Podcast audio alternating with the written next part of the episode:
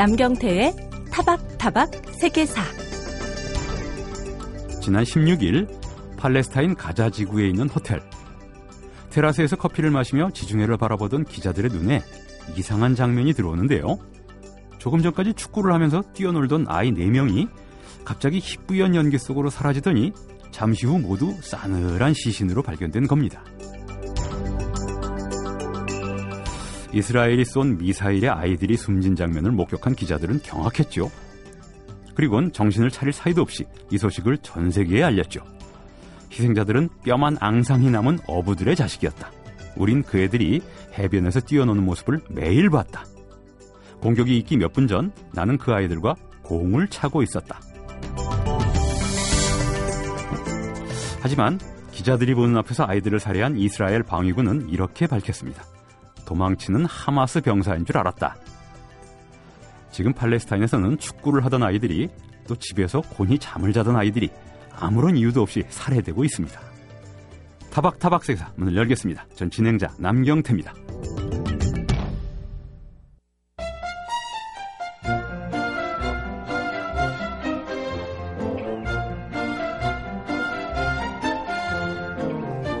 (1945년 7월 16일) 미국 뉴멕시코의 한 사막에서는 죽음의 여정이라는 작전명으로 핵실험이 이루어집니다. 그리고 약 두 주일 뒤인 8월 6일과 9일 각각 일본 히로시마와 나가사키에 원자폭탄이 투하되죠. 이로 인해 수십만 명의 사상자가 발생했습니다. 이런 끔찍한 일이 일어난 지 열흘만 지나면 꼭 69년을 맞지만 아직도 세계 곳곳에는 수천 개의 원자폭탄이 실전에 배치되어 있죠. 자, 그래서 생각난 역사 이야기에서는 최초이자 마지막 원폭 투하해를 맞아 핵무기 개발의 역사를 살펴보는 시간 마련했습니다. 핵의 세계사라는 제목의 책을 쓰신 평화 네트워크 정욱식 대표님 스튜디오에 모셨습니다. 안녕하십니까 대표님? 네, 안녕하십니까? 오늘은 아주 살벌한 주제입니다. 네, 무시무시한 예. 무기를 다루는 순서인 것 같습니다. 이게 역사 프로그램이기 때문에 아주 소프트한 주제도 있는가 하면 또 이렇게 네네. 하드한 주제도 있습니다. 네, 네. 청취자 여러분들도 다양하시고요. 네. 자, 우선 미국이 일본에 투하한 원자폭탄, 2차 전을 종전을 이제 매듭 지은 원자폭탄인데요. 네. 이게 최초의 원자폭탄이 어느 정도 위력이었는지, 당시 두 도시의 참혹함이 어느 정도였는지 설명이 좀 필요할 것 같은데요. 네, 뭐 저도 그 히로시마와 나가사키를 방문한 적이 있는데요. 예. 이미 이제 한 60년 넘게 지났기 때문에 많이 이제 복구가 된 상황입니다만 한마디로 당시의 사진을 보면 그 그라운드 제로 완전히 네. 평탄화가 된 아. 상황인 걸 알 수 있고요. 뭐 쉽게 말씀드리면 초토화가 된 상황이었죠. 그래서 단 두 발의 폭탄으로 두 도시에서 이제 그 즉사한 사람들이 20만 명을 넘었고, 오. 아 그리고 이제 수십만 명이 이제 부상을 당했었죠. 그러면 이제 이 핵폭탄이라는 게 왜 이렇게 위력이 센 건가? 예. 이걸 뭐 잠시 좀 그 말씀을 좀 드리면 좋을 것 같은데요. 그러니까 이제 뭐 청취자 여러분들께서도 이제 이 핵폭발 시 나타나는 거대한 버섯 구름 예. 네, 사진이나 영상 통해서 많이 보셨을 텐데요. 그렇죠. 이게 이제 떨어질 때 중심에 이제 거대한 불덩어리가 만들어진다. 영어로 예. fireball이라고 그러는데 이게 중심부 온도가 4,000도가 넘는답니다. 어이구, 예. 4,000도 예. 거의 주변에 태양의 온도에 맞먹는 그렇죠. 예. 순간에 있는 그 주위에 있는 것들이 다 이제 녹아 없어져 버리는 것이죠. 예. 예. 그리고 이제 핵폭풍이라 그래서 보통 이제 A급 태풍이 초속 한 50m에서 예. 한 55m 정도에 달하는 건데 핵폭풍 같은 경우에는 순간 초속이 그 550m에 달하고 이걸 에너지로 환산할 경우에 이제 세제곱에 달하기 때문에 아, A급 태풍보다 수백 배 강력한 아. 예, 폭풍이 일어납니다. 예. 예. 그리고 또 이제 그 버섯 구름을 보게 되면 거대한 이제 구름, 구름이 형성되면서 낙진들이 만들어지지 않습니까? 예. 거기에 다 이제 방사능 물질들이 아. 담겨 있기 때문에 또 방사능에 피폭을 당하게 되고요. 아. 예. 그러니까 거대한 불덩어리 폭풍. 태풍보다 네. 수백 배 강한 폭풍, 아, 그 다음에 방사능, 이런 어떤 것 때문에 1차, 2차, 3차 피해에서 굉장히 많은 사람들이 죽거나 다치게 되는 거죠. 당한 사람 입장에서는 최악의 폭탄입니다. 네, 처음에 떨어졌을 때 뭐 사람들이 그게 뭔지도 몰랐던 거죠. 그냥 떨어져서 열기로 죽는 것만도 아니고, 네. 그 다음에 폭풍이 따르고, 그렇죠. 그 다음에 후유, 기나긴 후유증이 또 네, 네. 낙진으로 따르고, 그러니까 환경도 파괴하고 말이죠. 네, 그렇습니다. 그러니까 지금 그 생존에 계신 분들뿐만 아니라 그 2세, 3세까지도 고통을 호소하시는 분들이 많이 계시죠. 예. 아무리 일본이 전범 국가라고 그래도 그거 참 어떻게 보면 비인간적인 폭탄을 맞은 셈인데요. 네. 물론 뭐 여기 견해를 달리하실 분은 있겠지만 네. 아무리 끔찍한 전쟁을 저지른 국가라도 이거 이렇게 접근한 거에 대해서는 뭐라고 말해야 될지 모르겠습니다. 근데 뭐 여기서도 또 어쨌든 우리로서는 이제 일본인 사상자보다도 아무래도 제일 조선인 사상자가 일차적인 관심이 더 되니까요. 네. 이 원자폭탄 투하로 일본에서 하시던 혹은 진영으로 끌려간 이런 네. 분들 있지 않습니까? 이런 네. 조선인 사상자도 상당히 많이 발생했죠. 그 한마디로 말씀드리면 우리 민족은 세계 2위 피폭 국가입니다. 피폭 민족인 아, 거죠. 일본에 이어서요. 예, 예. 그때 당시에 이제 바로 직접적으로 피폭을 입은 분들이 한 그 40만에서 50만으로 그 추정이 되고 있는데 예. 아, 그 중에 한 10%가 넘는 7만 명 정도의 조선인들이 피폭을 당했고 아, 이 가운데 4만 명 정도는 이제 즉사를 했고 3만 명은 오, 이제 그 부상을 당했습니다. 네. 그러니까 그 당시에 조선인들의 피해가 굉장히 컸던 이유는 이제 그 미국이 원자 폭탄을 그 투하한 지역이 주로 그 나가사키와 히로시마의 군수 공장에 있는 지역들이었습니다. 아. 그러니까 일본인들 같은 경우에는 보통 출퇴근을 하고 있었죠. 예. 예 그러니까 공장의 외곽 지역들에 있었기 때문에 아, 상대적으로 피해가 적었던 반면에 아, 그리고 또 미국이 또 출구 시간을 골라서 원폭을 예. 투하했었거든요. 근데 조선인 강제징용자들은 대부분 다 여기 기숙사에 머물고 있었기 때문에 사망자 굉장히 많았고 또 부상자들 중에서도 지금 생존해 계신 분들이 그 관련 단체의 아, 조사에 따르면 한 2천 명이 좀 넘는 수준입니다. 예. 굉장히 적은 숫자거든요. 음흠. 한5% 정도밖에 지금 아, 생존해 있지 않은 상황인데 그럼 왜 이렇게 작으냐? 그러면 이분들 같은 경우는 피폭을 당하고 나서 상당수는 이제 고국으로 돌아왔는데요. 예. 근데 이분들이 왜 피해를 당했는지 잘 모르고 아. 그때 뭐 대한민국 같은 경우는 나라를 만들라고 정신이 없었고 그렇지. 그 이후에도 아 이분들은 일본에 의해서도 또 한국 정부에서도 철저히 이제 그 외면을 당했기 때문에 예. 제대로 된 치료를 못 받았습니다. 아하. 그래서 일본인 생존자에 비해서 한국 그 조선 인 아, 이 부상자들의 사망률도 굉장히 높은 것이죠. 예. 네. 그러니까 최악의 개인적인 운명을 지니신 분들이라고 할 수가 있는데 그러니까 강제로 징용돼서 예. 예. 원자 폭탄 맞고 그렇습니다. 영문도 모르고 뭔 상태에서 귀국해서 영문도 모르는 상태에서 예. 계속 병을 앓다가 예. 예. 외면당하고 외면당하고 그러니까 아직까지도 이제 그러니까 17대 국회 때부터 이분들 또 이분들의 자손들을 돕기 위한 음. 여러 가지 법률 제정 움직임이 있었습니다만 아, 지금 10년이 넘, 도록 지금 법제화가 안 되고 있는 이런 이분들이 지금 생물학적으로 거의 돌아가실 연배가 되셨거든요, 지금. 네네. 그러면 다 돌아가시고 나면 뭐가 남습니까, 진짜. 근데 안타깝게도 그 고통을 2세, 3세 중에 그 고통을 호소하는 분들이 계세요, 아, 또. 또 그렇군요. 네네 네. 그렇기 때문에 이것이 결코 이제 우리가 핵 문제에 대한 어떤 그 인식의 뿌리가 바로 히로시마 나가사키에 있을 수 있는데 이게 결코 네. 일본의 문제만도 아닌 그러네. 또 한국의 문제인 동시에 이건 곧 인류의 문제거든요. 그런 차원에서 볼 때 아, 이분들 그러니까 강제징용돼서 피폭당하고 또 그 이후로 외면당한 예. 이분들의 어떤 좀 그 삶의 고통을 우리가 좀더 아, 인지를 한다면 핵무기에 대한 인식도 달리할 수 있는 근거가 있다고 생각합니다. 자, 두 가지 수치가 나왔습니다. 4만 명이 현장에서 즉사했고 네. 2천 명이 아직까지 살아서 고통을 받고 계십니다. 네네. 그 자식 자녀분들은 빼고요. 이 두 가지 수치는 우리가 기억을 해야 될 것 같습니다. 자, 흔히 미국이 원자폭탄 개발에 나서게 된 원인 제공자는 그 알베르트 아인슈타인이다. 예?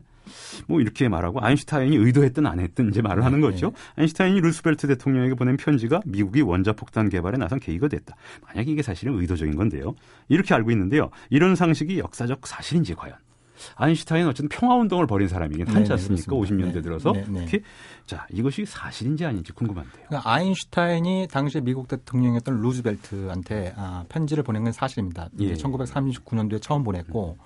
처음 보냈을 때 별 반응이 없으니까 또 보내고 예. 그래도 별 반응이 없으니까 또 보내고 그랬습니다. 당시 미국 같은 경우에는 미국이 본격적으로 전쟁에 참전한 건 41년도부터지 않습니까? 예, 태평양 전쟁 벌어지고 예. 바로 3.1인가요? 이제 독일에 선전 포고하고 음. 이러면서 이제 아, 전쟁에 개입을 했기 때문에 그 39년 40년도에는 본인이 직접 교전 대상자도 아니었고, 그렇죠. 예, 예.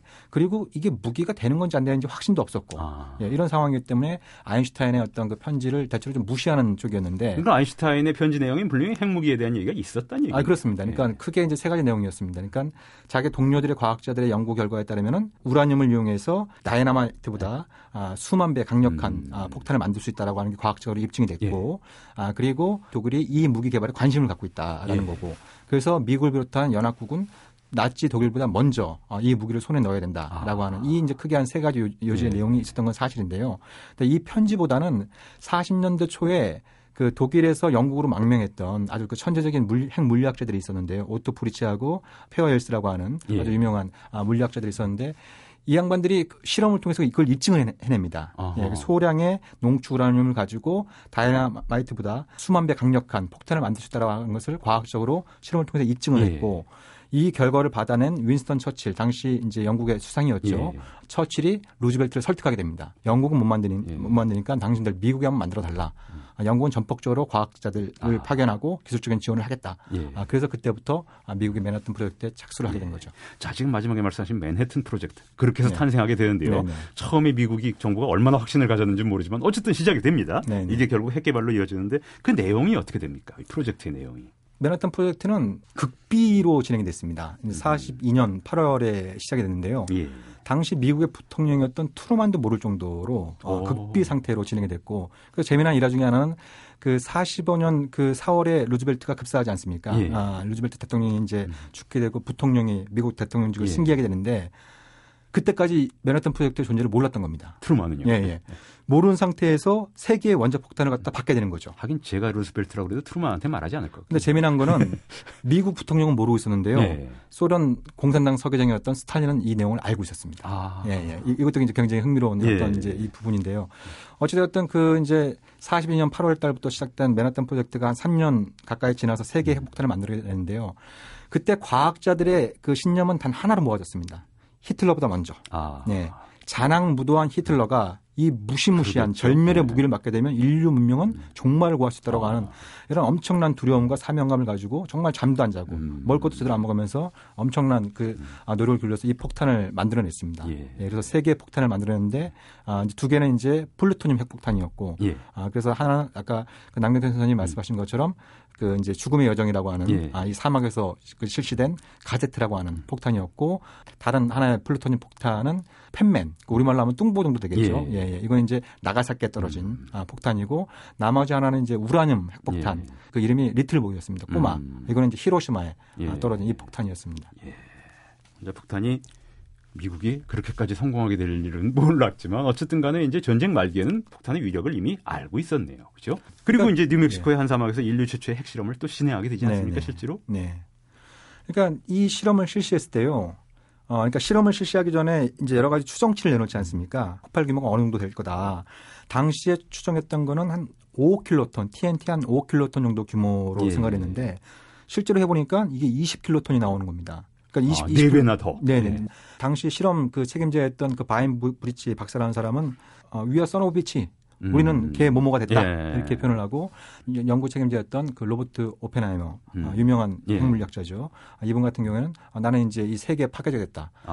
아. 그러니까 본인들이 생각했던 거 본인들이 만들어낸 건데 본인들이 생각했던 거예요. 것보다 예. 훨씬 더 강력한 예. 이런 폭발력을 보고 이 이제 과학자들이 전율을 일으키게 되는 거죠. 바로 그런 것 때문에 또 저는 맨해튼 프로젝트 같은 경우 굉장히 비인도적이고 비인간적인 네, 네. 것이다. 이렇게 뭐 저처럼 그렇게 생각하는 분이 많은데 네. 말하자면 아까 말씀하셨듯이 당대의 과학자들은 또 히틀러보다 먼저 만들어야 된다는 그런 또 사명감은 또 이해가 안 될 바는 아니에요. 그렇죠. 굳이 말하면. 네, 네. 네. 굉장히 이제 네. 중요한 부분이 네. 그래서 이 과학자들 중에 상당수가 나중에 이제 반핵 운동가로 변신을 하게 되는데요. 예. 1945년 4월 30일인가요? 그 히틀러가 자살하지 않습니까? 음. 그리고 이제 독일이 이제 항복을 하게 되죠. 예. 그래서 이 과학자들은 이제 미국이 더 이상 핵무기를 만들 이유가 없다. 예. 예. 근데 미국 정부는 계속 다그치는 겁니다. 예. 예. 그리고 실험을 거쳐서 아 그리고 이걸 일본에 떨어뜨리는 순간 이 많은 과학자들이 반란을 일으키게 되죠. 그렇죠. 네네. 지금 여러분은 MBC 라디오 타박타박 세계사에서 방송 중인 그래서 생각난 역사 이야기를 듣고 계십니다. 자, 원자폭탄 개발을 미국이 마쳤습니다. 네. 네. 폭탄도 만들었고요. 그래서 네. 아까 말씀한 대로 세 기를 만들었는데 결국 일본에 두 발의 원자폭탄을 거기서 투하하게 되는데요. 근데 일본은 물론 며칠 후에 항복하긴 합니다만 곧바로 그런 참극을 당하고도 곧바로 네. 항복하지는 않았어요. 네네. 그러니까 그 8월 6일 그 아침 9시 가까이서 첫 폭탄이 떨어졌을 때요. 예. 일제 같은 경우에는 전시 최고 결정기구로 할 수 있는 최고위원회를 바로 소집하지 않았습니다. 음흠. 그러니까 당시 일본은 뭐 우리가 보통 그 영화에도 많이 나옵니다만 도쿄 대공습을 비롯한 미국의 그 엄청난 폭격에 아, 익숙해진 상태였습니다. 아. 예, 예. 실제로 아, 일본의 22개 도시 같은 경우에는 히로시마와 나가사키보다 더 파괴된 이런 아. 어떤 상태였기 때문에 재래식 무기로 예, 그렇죠. 예. 그런 어떤 상태였기 때문에 원폭의 심각성을 느끼지 않은 어, 상태였고 그 일본이 그 항복 그러니까 종전을 위해서 최고위원회를 소집한 시점은 8월 9일 오전이었습니다. 음흠. 예. 그때 그 회의를 소집하게 된 결정적인 이유는 그날 새벽에 소련이 선전포를 하고 참전을 한 거죠. 아, 네. 그래서 그렇죠. 사흘과 예, 만주. 예. 이게 이제 사, 8월 9일 날 그 소련군이 대거 남하하는 예. 이런 어떤 상황이 발생하면서 히로히토가 아, 그 최고위원을 소집해서 종전 방안을 찾아보라고 지시를 아. 내리게 된 것이죠. 예. 그 지시 다음에 바로 또 나가사키에 원자 폭탄이 떨어지게 됩니다. 예. 그러니까 일본이 그 당시에 항복에 대한 결정적인 이유는 미국의 원폭 투어보다는 소련의 참전에 있었다. 그 당시에 문서들이나 당시 이제 그 도청한 자료들이 최근에 공개된 것들 이런 것들을 분석한 학자들의 거의 고, 공통된 결론이라고 말씀드릴 수 있습니다. 예. 아, 그건 좀 뭐 전혀 예상하지 못한 사건인데 그럴 네. 수가 있군요. 네. 사실 뭐 일주일 뒤에 결국 항복은 합니다만 그건 네. 또그 비사가 있었어요. 네. 자, 그럼 미국이 아닌 소련의 입장에서는 미국이 원폭 투하를 일본에다 했단 말입니다. 적국에게. 네, 네, 네, 그리고 무력 시위를 했어요. 네. 그거를 어떻게 인식을 했을까요, 당시에? 그러니까 히로시마에 원폭 투하된 다음 날그 모스크바에 있던 그 미국 대사가 스탈린을 찾아가서 소감을 묻습니다. 예. 어떻게 생각하십니까? 이렇게 음. 물어보니까 아 이제 스탈린의 답변이 아, 그거 어마어마하던데요. 예. 근데 그 우리 과학자들한테도 좀 만들려고 다구치고 있는데 그게 쉽지 않은가 봐요. 참 미국 어. 대단한 나라예요. 이렇게 좀 냉소적인 반응을 보였다는 겁니다. 음. 근데 그것이 의미하는 바는 당시 스탈린이 그 생각했던 거는 이제 미국이 히로시마에 원폭을 투투한 거는 일본의 항복을 유도하기 위한 목적보다는 자신을 그러니까 소련을. 겨냥한 그렇죠. 무력 시위의 성격이었기 네. 때문에 자신들도 이걸 만들고 있다라는 걸 말해준 거죠. 음. 예, 미국 대사한테. 사실이었습니까? 예, 그렇습니다. 사실이었죠. 이제 그보다 개발하고 있었다는 게. 그러니까 아까 말씀드린 것처럼 맨하탄 프로젝트를 미국 부통령은 몰랐는데 음흠. 아 이제 스탈린은 그걸 알고 있었거든요. 예. 예, 예. 그렇기 때문에 당연히 아, 스탈린 같은 경우에도 이 무기 개발에 관심을 갖고 있었고 당시 이제 근데 소련 같은 경우에는 독일과 일본을 상대로 해서 거의 동시 전쟁을 벌이고 있는 예, 음. 예, 이런 어떤 상황이었기 때문에 그런 여건이 안 됐습니다만 전쟁이 이제 마무리 단계에 접어들면서 소련도 원자폭탄 개발에 박차를 가기 시작한 거죠. 아. 네. 결국 그 지금 말씀하신 선생님께서 말씀하신 그 소련의 노력이 결국 몇 년 뒤에 시리를 봐서 소련도 이제 원자 폭탄을 만들게 되지 않습니까? 예, 예 49년 8월 달에 이제 최초의 소련도 예. 핵실험 성공을 하게 되죠. 뭐 전쟁은 끝났지만 말이죠. 네네. 네. 자, 그러면 이렇게 원자 폭탄을 둘러싼 국제 정치의 맥락이 중요한데요. 네. 소련이 원자 폭탄을 만드는데 성공하면서 이제 냉전 시대가 시작되기도 하고요. 네네. 네. 전혀 다른 국면을 맞게 되었을 것 같아요. 네네. 45년 12월인가요? 이제 우리 청취자 여러분들께서 잘 알고 계신 그 조지 오웰 영국의 유명한 작가 있지 않습니까? 이분이 45년 12월 달에 한 일간지에 글을 기고하면서 아주 유명한 예언을 하게 됩니다. 앞으로 세계는 수초 만에 어. 수백만의 사람들을 몰살시킬 수 있는 그런 무시무시한 무기를 갖고 있는 두세 개의 괴물을 만나게 될 것이다. 음흠. 그 대가로 치게 되는 것은 영원히 평화도 전쟁도 없는 즉 냉전의 시대를 맞이하게 될 것이다라고 아. 이미 45년 12월 달에 예언을 하게 되거든요. 아마 그래서 냉전이란 표현의 그 역사적인 연원에 대한 어떤 좀 그 논란도 있습니다만 음. 공식적인 매체를 통해서 냉전이라는 표현, 콜드워라고 하는 표현을 쓴 사람은 아, 조지 웰이 최초인 것으로 예, 예, 예. 예. 상당한 예지력을 갖고 있었던 그렇죠. 거죠. 예, 예. 그리고 당시 그 미국 같은 경우에는 자기들이 만들어 봤으니까 자기들이 해 봤으니까 음. 이게 원자 폭탄이 생각보다 쉽게 만들어지는 게 아니거든요. 예. 과학적인 원리와 일부 이제 그 핵물리학자들이 이제 많이들 알고 있었습니다만 그러한 경제력, 산업 기반 이런 예. 것들을 갖추고 있다라고 하는 건 쉽지 않은 문제이기 때문에 소련이 뭐 잘해봐야 한 50년대 중반 이때쯤 그 개발에 성공할 것이다라고 예상을 하고 있었습니다만 예. 아, 그보다 한 6년 정도 빠른 49년에 아, 핵실험에 성공을 하게 됐고 그것이 이제 의미하는 미국 핵 독점 시대가 이제 막을 내리게 되고 그렇죠. 아, 소련이라고 하는 경쟁자가 핵을 갖게 되고 그리고 나서 핵 시대의 첫 전쟁에 돌입하게 됩니다. 예. 예, 그게 바로 한국 전쟁이 아, 되겠죠. 그러네요. 디듬해. 네네. 또 1949년도엔 중국이 또 사회주의 국가로 네네. 이제 탈바꿈한 해기도 하거든요. 네, 그렇죠. 냉전을 위한 모든 조건들이 구비되기 시작한 그렇죠. 예, 예. 합니다. 네네. 자, 핵무 개발의 역사 첫 번째 시간 이제 마무리할 시간이 다 됐는데요. 자, 다음 시간에도 한 번 더 평화 네트워크 정옥식 대표님 모시고 미국과 소련이 핵무기 개발 경쟁을 벌였던 이제 50년대 본격적인 냉전 시대 이후에 대한 현대사를 한번 살펴보도록 하겠습니다. 네. 네 오늘 말씀 감사합니다. 네, 고맙습니다.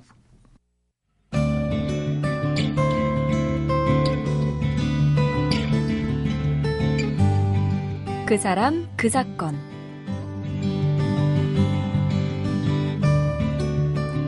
(1950년 6월 25일은) 잘 알아도 (1953년) 오늘 (7월 27일은) 모르는 분들이 많으시죠 바로 한국전쟁의 휴전협정이 체결된 날입니다. 그런데 이 휴전협정을 살펴보면요. 옛날에 큰 전쟁이 자연스럽게 떠오릅니다. 바로 임진왜란인데요. 묘하게도 20세기의 한국 전쟁은 16세기의 임진왜란과 닮은 데가 많습니다. 우선 우리는 전쟁을 일으키지도 않았고 전쟁의 책임자가 아닌데도 큰 피해를 입었다는 점이 닮았습니다. 공격자는 일본과 북한으로 다르지만 한반도가 전장이 된 탓에 두 전쟁에서 우리는 고스란히 피해만 떠안게 됐습니다. 전쟁이 전개된 양상도 그렇습니다. 기습으로 시작된 개전 직후 공격 측의 일방적인 공세가 벌어졌죠. 그 다음에는 반격과 소강 상태가 이어지다가 제3국이 참전합니다. 임진왜란에서는 명나라가 한국 전쟁에서는 중국군이 중간에 개입했죠. 여기까지의 드라마만 해도 정말 두 전쟁이 닮았다는 것을 느낄 수가 있지만 휴전 협상 테이블은 더욱 더 그런데요. 한국 전쟁에서 우리가 빠지고 유엔과 북한이 협상의 주체였듯이 임진왜란에서도 막상 전쟁의 당사자인 조선은 테이블에 끼지 못했습니다. 임진왜란의 협상 당사자는 명나라 장수 이여송의 부하인 심유경과 일본의 도요토미 히데요시였습니다. 당시 일본은 조선의 국토까지 요구했는데도 조선은 협상 담당자가 아니니까 발언권이 없었습니다. 한국 전쟁에서도 우리는 민족과 국토가 씻을 수 없는 상처를 입었는데요. 아무런 발언권을 행사하지 못했죠. 전쟁 자체가 앞으로 없어야 하는 것은 물론이지만 특히 임진왜란과 한국전쟁처럼 굴욕적인 전쟁은 정말 없어야 한다는 게 역사의 큰 교훈입니다.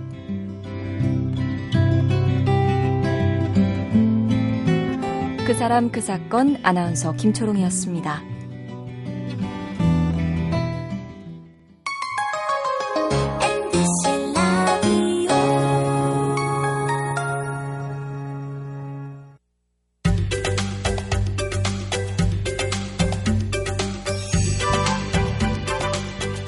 더운 여름날 이보다 더 잘 어울리는 음식이 있을까요?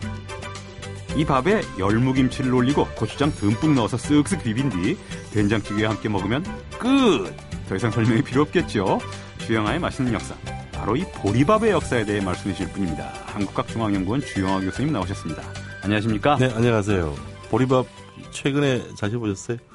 최근 예, 저 홍대 앞에 보리밥집이 하나 있습니다. 예, 네. 제 사무실 근처에. 네. 그래서 뭐 먹어본 적이 있습니다. 최근에 보리밥은 쌀밥보다 더 비싸서 어, 사실 쉽게 먹을 수 없죠. 아, 그렇습니다. 어. 실제로 된장찌개가 나오고 그것만으로는 섭섭해서 세 사람이 또 묵을 시켰습니다. 네. 무침을. 그래서 네. 맛있게 먹은 기억이 네. 값도 비싸고 예. 쌀밥에 비해서. 예. 실제로 이제 오늘 말씀드릴 이야기 핵심은 이제 뭐 요사이는 없는 이야기지만은 또 나이 드신 분들은 아시는 보릿고개라는 게 아, 있잖아요. 그렇죠. 그죠?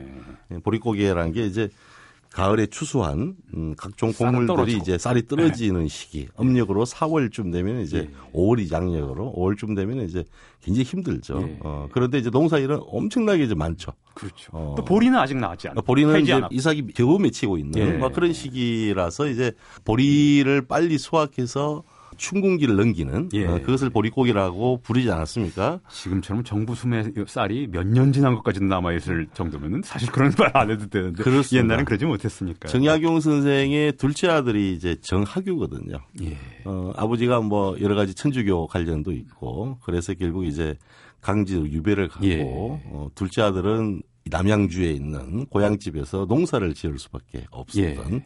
정학유라고 하는 불이 있었는데요. 음. 어, 정약용은 계속 편지를 보냅니다. 아들한테. 공부하라고. 아. 그런데 먹고 살기 위해서는 농사를 지어야 되죠. 예. 아버지가 돈을 안 벌어오는데 정학규가 이제 그런 농사의 경험을 가지고 농민들한테 뭔가 계몽하기 위해서 지은 글이 있는데요. 그게 농가 원령가라고 아. 하는 글입니다. 그게 5월, 음력 5월이죠. 5월령에 보면은 이런 이야기가 나와요. 남쪽 바람 때 맞추어 보리 추수 제초가니. 예. 보리밥 누름빛이 밤사이에 나겠구나. 문 앞에 틀을 닦고 보리타작 하오리라. 그러면서 너무 좋았어. 중간에 먹을 게 없는데 이제 입에 풀칠을 하겠구나. 그럼요. 예. 이 곡식 아니라면은 여름 농사 어찌할까. 천심을 생각하니 은혜도 끝이 없다. 아. 이렇게 이제 어, 글을 읊었어요. 근데 보리의 종류는 두 가지가 있거든요. 급보리라고 하는 게 있고 그다음에 쌀보리라고 하는 게 있어요. 어, 원래 보리의 이제 원산지는 대체로 중동 지방이라고 알려집니다. 아, 예. 그래서 급보리 같은 경우는 껍질이 단단한 보리인데요. 예. 이 보리의 야생족은 보통 터키, 이스라엘, 이란 지금 막 전쟁이 나고 시끄러운 예. 그런 곳에서 이제 주로 이제 나타나고요. 또 인류 문명의 고향이죠. 그렇죠. 예. 그리고 이제 그것보다 조금 이제 부드러운 거 껍질이 음. 껍질이 쉽게 벗겨지는 게 있어요. 예. 그걸 이제 보통 우리 말로는 쌀보리라고 해요. 예. 보리는 보리인데 쌀처럼 부드럽다라고 해서 네, 그거는 주로 이제 인도 북부 네팔 중국 남부 지방에서 이제 어, 출발해가지고 예. 그게 한반도까지 오게 되어서 어떻게 보면은 뭐 많은 주곡 중에서 벼와 함께 보리는 한반도에 이제 온 지 굉장히 오래된 예. 어, 주식의 곡물이었던 거죠. 음. 어, 그런데 이제 음력 5월달에 보리를 캔다는 것은 쌀보리를 이야기합니다. 예. 아, 그래서 이 쌀보리는 주로 이제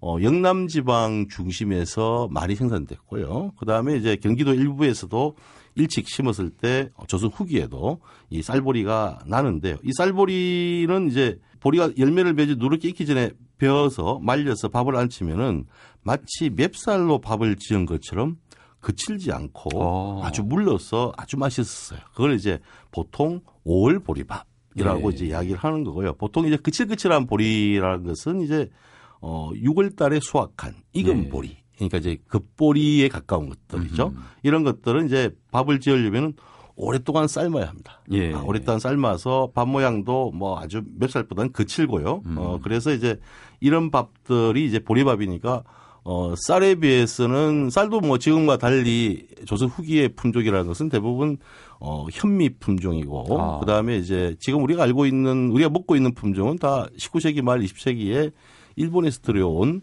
일본 품종인 거예요. 어. 어 그러니까 지금 쌀처럼 찰지고 이런 건 찰지고 그렇, 그렇죠. 어, 네. 현미 계통인데 아, 그것보다 훨씬 더 이제 거친 맛이 보리밥이니까 예. 뭐 춘궁기에 19세기 쯤 되면 이제 비익빈 부익부가 극심하잖아요. 그렇죠. 그래서 돈 있는 양반 지주들은 세대 정치의 시대니까 그렇죠. 지주들은 뭐 이제 곳간에 쌀이 넘쳐났고 음. 어 실제로 백성들은 이제 쌀이 없어서 예. 고생했는데 그래도 이제 여름 되면은 입맛이 떨어지잖아요. 우리가 뭐 지금이야 뭐 에어컨도 선풍기가 있고 그렇지만 부채 하나에 의지해서 살아야 될그 예. 그 옛날 분들의 여름 나기는 엄청 심해서 그래서 이제 여름에 먹는 음식으로 주로 보리밥이라는 게 굉장히 어뜸으로 쳤어요. 아 옛날에도 보리밥을 일종의 별식으로 그렇습니다. 먹었군요. 그렇습니다. 예. 그리고 양반들도 양반들도 입맛을 이러면 이제 먹었는데 그 중에서 보리밥을 가장 좋아했던 분으로 역사상 이문은 영조 임금입니다.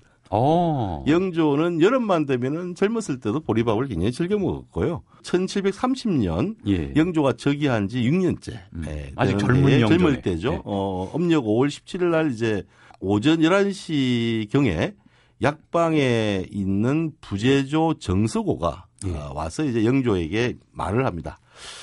음력 5월이니까 양적 6월 달입니다. 예. 어, 근데 여염집 사람들이 말하기를 서월, 서월은 이제 6월 달인데요. 서월에는 보리밥이 좋다고 합니다. 어. 어 성경원 일기에 나오니까 이제 한자로 돼 있죠. 예. 어, 그래 보리밥을 맥반이라고 불렀습니다. 아. 어, 보리밥이 좋다고 합니다. 그런데 오늘 아침 수라를 부리실 때 혹시 맥수라를 내면 뭐 임금이 보리. 드시는 보리밥은 예. 맥수라가 돼서 음.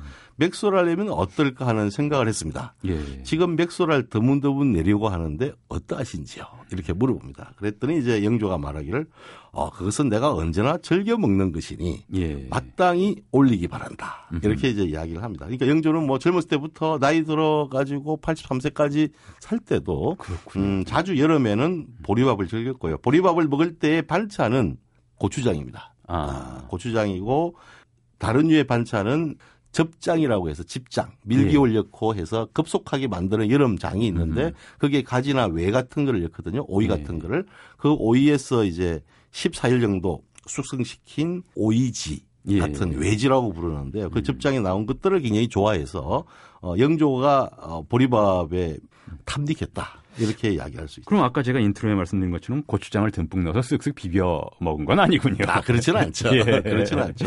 하지만 뭐 음. 기봉도가 그린 들밥을 먹는 풍경을 보면은 예. 지금보다 뭐 밥그릇 크기가 한 다섯 배쯤 되는 아. 그런 이제 사기 밥그릇에다가 이제 밥을 숟가락을 퍼먹고 있는 모습을 볼 수 있는데요. 그 예. 숟가락도 나무로 만든 숟가락인데 아마 그것은 이제 어 들일을 하면서 먹었던 보리밥. 그것도 이제 쌀보리가 아니고 예. 어, 급보리로 한 그러니까 뭐 일하고 나면 한 두 시간 지나면은 푹 꺼지죠. 배가 꺼지죠. 예. 그러니까 이제 어 그런 건데 1950년 60 19 일제 시대 때도 이 감옥에서 보리밥을 제공을 했죠. 아. 죄인들한테. 예. 예. 그리고 이제 그 이후에도 보리밥을 제공했는데 일본에서도 쌀 오 보리오를 섞어서 음, 작곡밥을 어, 작곡밥을 해서 네. 이제 보리밥을 음. 먹였는데 그게 아마 우리한테도 영향을 미친 거고요. 음. 실제로 이제 식민시기에 일본이 감옥소를 조선 총독부가 운영했으니까 예. 그래서 이제 뭐 보통 콩밥 먹냐라고 이야기하지만 예.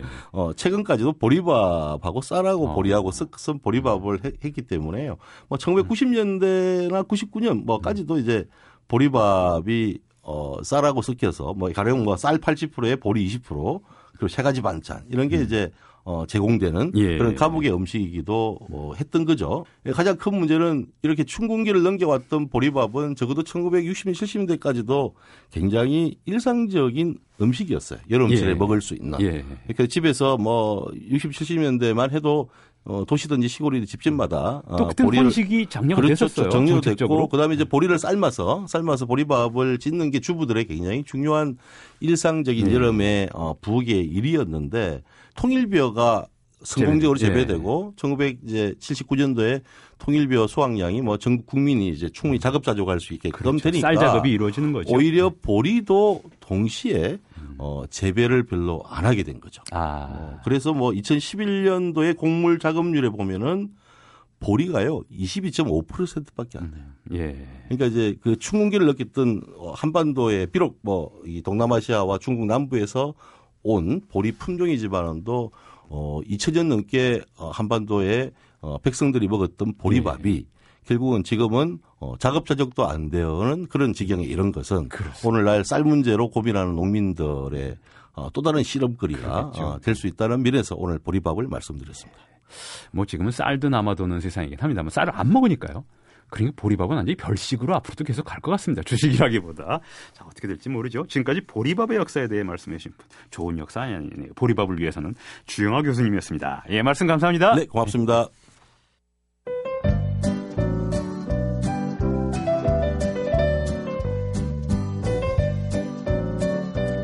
재즈의 선율과 함께 재즈의 역사에 얽힌 재미있는 이야기까지 들을 수 있는 시간입니다. 이 코너 음악이 머문 시간 이 코너를 이끌어 주실 재즈 평론가 김현준 씨 나오셨습니다. 안녕하십니까? 안녕하세요. 어, 지난주에 얘기를 드렸던 것은 경제대공황과 함께 그렇죠. 모든 네. 문화적인 게 올스톱이 됐고 음흠. 뭐 경제가 올스톱이고 정치도 뭐 그랬으니까 예. 아무래도 쉽지 않은 상황이었겠죠. 그래서 그 시대를 이제 어, 음악인들은 어떻게 버텨냈고 뭐 이런 얘기를 드렸습니다. 예, 세 가지로 나뉘어서 버텼다 이런 말씀을 해주셨죠. 그렇죠. 예. 결과적으로는 어, 그래도 꿋꿋하게 굶주린 배를 움켜쥐어 가면서 노력을 했던 사람들이 결국은 그 험난한 시대가 지나고 나서 빛을 보게 됐다는 아, 얘기를 드렸죠. 음악적인 성과는 그분들이 한 거죠. 예. 결과적으로 그렇습니다. 예. 물론 지금 와서 우리가 얘기하는 과거의 역사들을 돌이켜 보면은 사실 큰 이름들을 기억을 하게 되잖아요. 그러니까 어, 아마도 우리가 생각하지 못하고 미처 듣지도 못했던 굉장히 많은 더 많은 이름들이 있긴 했겠죠. 예. 그 음악적인 성과와 상업적인 성과가 이미 그때부터 많이 갈려 있었고요. 어, 음악적으로는 지금 현재 교과서에 남아 있지 못하지만 그 당시에 상업적으로 굉장히 큰 음흠. 성공을 누렸던 사람들이 꽤 발견됩니다. 예. 그러니까 그런 걸 보면은 아 확실히 이 자본주의 사회에서 어떤 예술과 어떤 상업적인 예. 성공은 예. 꼭 이제 맞아떨어지진 않는 것 같다. 김현준 많이 같은 하죠. 경우는 선택하라 그러면 역사의 길이 남을 음악가가 되고 싶습니까? 상업적으로 당대에 성공하는 음악가가 되고 싶습니다. 저는 당대에 성공하는 음악가가 되고 싶습니다. 그냥 여쭤봤습니다. 선택은 선택이니까요. 예, 그럼요. 예. 예, 오늘 소개해드릴 음악들은 결과적으로 당대에 다 성공한 음악들입니다. 예. 전성기를 생각한다면 30년대 중반 이후로 생각을 하면 되겠습니다. 다름 아닌 지난주에도 살짝 맛을 제가 보여드렸는데 스윙이라는 음악이죠. 아. 스윙이라는 표현 자체가 많은 걸 가지고 있습니다. 야구 얘기를 빌려서 말씀드리면은 야구에서 타자가 스윙을 할때 어, 번트는 예외가 되겠네요. 예. 번트는 날아오는 공을 어, 배트를 딱 멈춘 상태에서 힘을 죽이고 톡 쳐야 되죠. 그렇죠. 스윙은 마, 아니죠. 그렇죠. 그러니까 만약에 힘이 안 맞으면 뜨기도 하고 네. 너무 강해서 실패하기도, 실패하기도 하고 그래서 적정한 어떤 힘의 어떤 조율이 참 중요한데 스윙은 어느 한순간에 물론 과학적으로 따져보면은 어, 마이너스 무한대로 계속 가다 보면은 어느 한순간이라고 말할 수 없는 것이겠죠. 아, 예. 배트와 공이 만나는 순간이요. 예. 그럼에도 배트와 공은 거치 계속해서 흐르는 상태에서 맞게 됩니다. 그렇죠. 그래서 네. 스윙이라는 것은 한번 휘둘렀을 때 바로 그 느낌의 스윙이 우리가 지금 얘기하는 스윙과 근본적으로 어. 같다고 생각을 해요. 네. 어, 지난주에는 제가 이제 리듬이 약간 뒤로 밀리는 느낌 그런 얘기를 드렸는데 정확히 말씀을 드리면 스윙은 좀 물결 같아서 음. 리듬과 비트가 일정하게 연출이 되고 연주가 되는 건 사실이지만 예. 계속해서 그 힘의 움직임이 흐르고 있다는 것이죠. 음. 어찌 보면 그래서 락이 나 락이나 일반 팝 음악에서 느껴지는 좀 딱딱 끊어지는 그렇죠. 리듬보다는 분절적인 맛이 있거든요. 그건. 그렇죠. 네. 그런 것보다는 재즈의 스윙이라는 느낌이 조금 그 몸으로 체득을 하기 전에는 이렇게 연출을 하기도 쉽지 않고 그런 부분이 없잖아 있습니다. 다시 역사 얘기로 돌아가면은 경제사적으로 대공황의 여파가 온전히 씻긴 것은 대부분의 경제학자들이 인정하듯이 2차 세계대전 이후죠. 예. 그러니까 굉장히 오랜 시간을 거치면서 그 경제 회복이 더디게 이루어졌는데 수치상으로만 보면은 30년대 중반을 넘어서면서부터 회복기에 접어드는 건 사실이거든요. 뭐 뉴딜 정책이 30년대 초중반이니까요. 그렇죠. 또. 바로 그런 거에 대한 어떤 일종의 착시겠죠. 예. 그러니까 수치가 조금 나아지고 있다고 생각하면 사람들이 상대적으로 그만큼 많이 압박을 느낀 그렇죠. 상태이기 때문에 더 좋아졌다라고 음. 느끼는 것입니다. 해서 30년대 중반 이후로 많은 사람들이 이 스윙 음악을 즐겼는데 어, 스윙 음악이 갖고 있는 발랄함 그리고 리듬에 있어서의 어떤 특성들이 춤추기 좋다는 것 예. 그리고 스윙 기본적으로 춤곡이니까요. 그렇죠. 해서 1930년대 후반에 스윙은 뭐 단언컨대 당대 미국의 국민 음악이었습니다. 음. 방송에서 계속 흘러나왔고 뭐 공연이 벌어지는 곳마다 스윙이 많이 연주가 됐고요. 1939년에 발표됐던 곡 중에서 아마 공전의 히트를 기록한 곡입니다. 원래 trombonist로 출발을 했으면서 빅밴드를 이끌었던 글렌 밀러가 이끌었던 글렌 밀러 오케스트라의 In the Mood라는 곡이 있죠. 예. 한번 들어보시면 다 아실 것 같습니다. 이 곡 조금 한번 들어보겠습니다.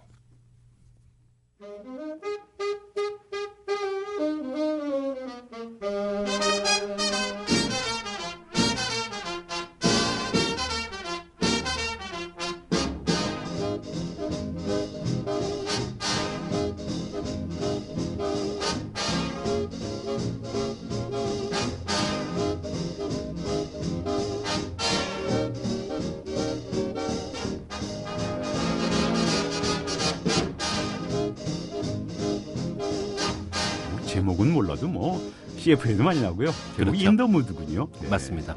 어, 글렌 밀러의 In the Mood는 스윙을 대표하면서 상징하는 곡이라 할 수 있고요. 예, 예, 예. 그리고 스윙 음악이 초창기의 재즈와는 조금 다르게 어, 백인 취향의 성향을 조금 더 많이 갖고 있는 것이기도 합니다. 음. 어, 글렌 밀러도 물론 백인이고 예.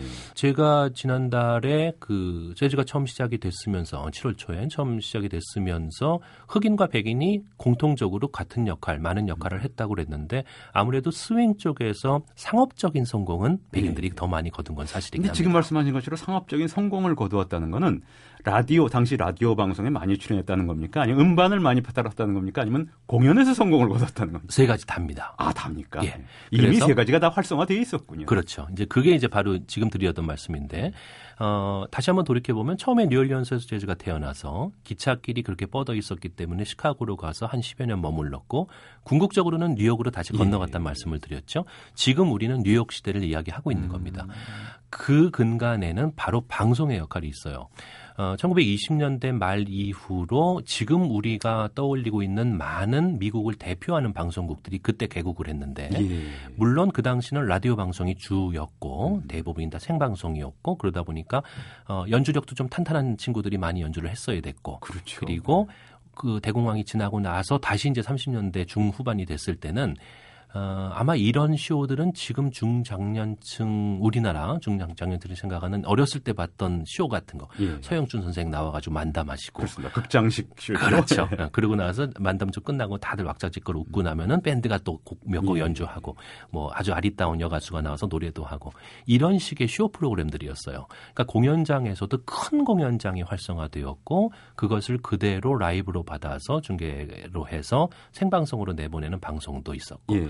그러다 보니까 일자리 많아졌고 연주자 필요로 했고 그래서 결과적으로 어, 연주자들이 재즈 연주자들이 뉴욕으로 건너가게 된 계기는 바로 방송입니다. 음, 오늘 끝으로 제가 준비한 곡은 어, 글렌 밀러 못지않게 또 네. 굉장히 대중적으로 성공했던 클라리넷 연주자입니다. 역시 백인이고 똑같이 안경 쓰고 아주 댄디하고 모범생처럼 생겼던 아, 알 것 같아요. 베니 굿맨 영화로 많이 나왔어요. 그렇습니다. 베니 굿맨. 예, 네. 베니 굿맨이 연주한 Moonglow라는 아주 멋진 클라리넷 곡을 준비를 했는데 조금 어, 편하게 연출되는 스윙 리듬을 갖고 있고 어, 이 정도면은 아까 전해드렸던 글렌 밀러와 함께 아마 어, 스윙은 이런 거구나 예. 막 그렇게 느끼실 수 있을 것 같아서 끝으로 준비해봤습니다. 자, 글렌 밀러의 In the Mood와 어떻게 다른지 알아야 되겠지만 잠시 광고 듣고 와서 음악을 듣겠습니다. 자, 말씀드렸다시피 글렌 밀러와 베니 굿맨의 혼동하기 쉬운 이제 빅밴드 풍의 그렇죠. 밴드 리더들인데요. 자, Moonglow 들어볼까요?